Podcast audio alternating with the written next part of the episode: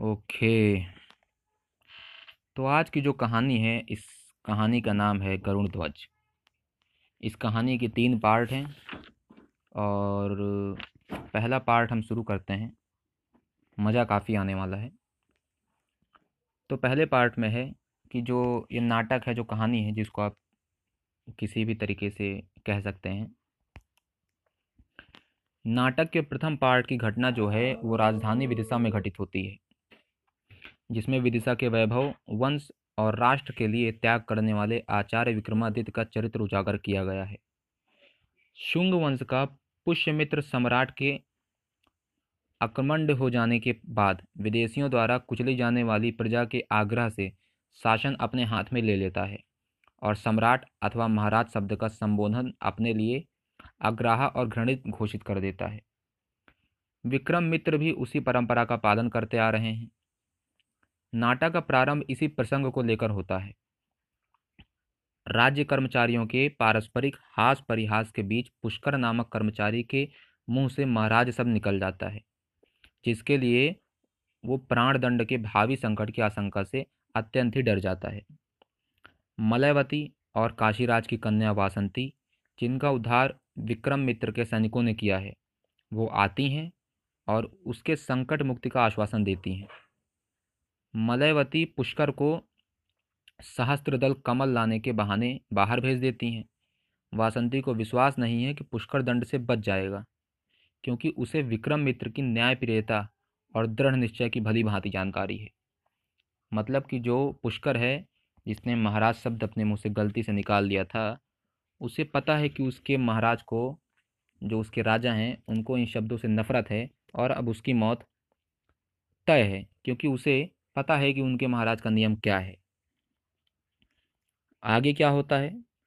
मलयवती और वासंती की पारस्परिक बातचीतों से पाठकों को ये जानकारी हो जाती है, यानी कि हम लोगों को ये जानकारी हो जाती है कि विक्रम मित्र कितना त्यागी, शूर और दृढ़ निश्चयी है। मतलब कि वो कितना सेक्रीफाइस करने वाला है, बहादुर है और अपनी बात पे अटल रहने वाला है।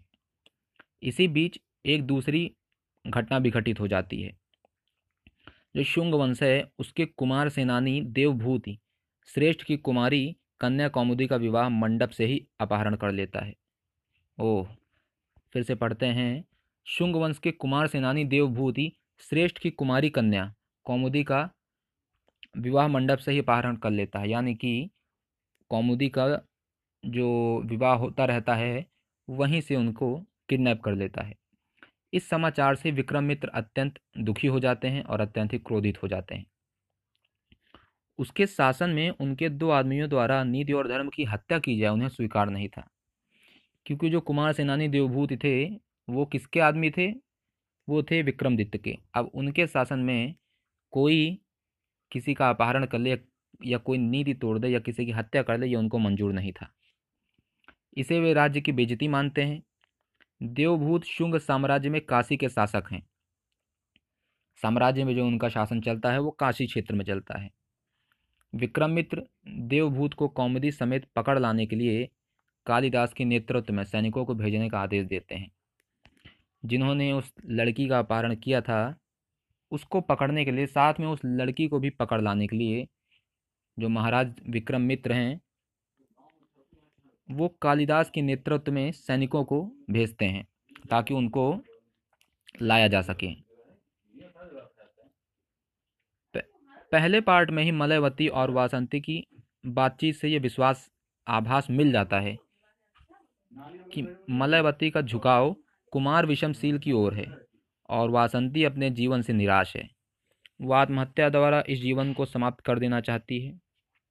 उसे इस लोकापवाद की आत्मग्लानी है कि वो एक यवन सेनापति द्वारा भगाई गई काशीराज की पुत्री है।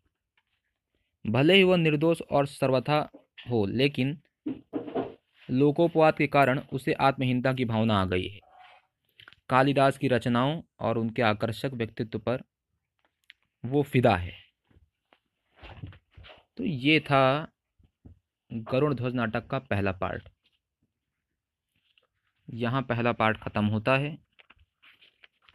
और अभी इसके दो पार्ट बाकी हैं। एक, जिसको हम बोलेंगे पार्ट नंबर टू, फिर आएगा पार्ट नंबर थ्री। इन दो पार्टों में ये मालूम पड़ेगा कि जो सेनानी देवभूति थे, उनको क्या सज़ा दी गई। या फिर जो लड़की थी,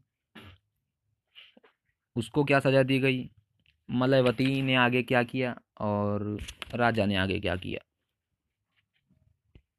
तो ये जो सब मालूम पड़ेगा अगले दो पार्ट में।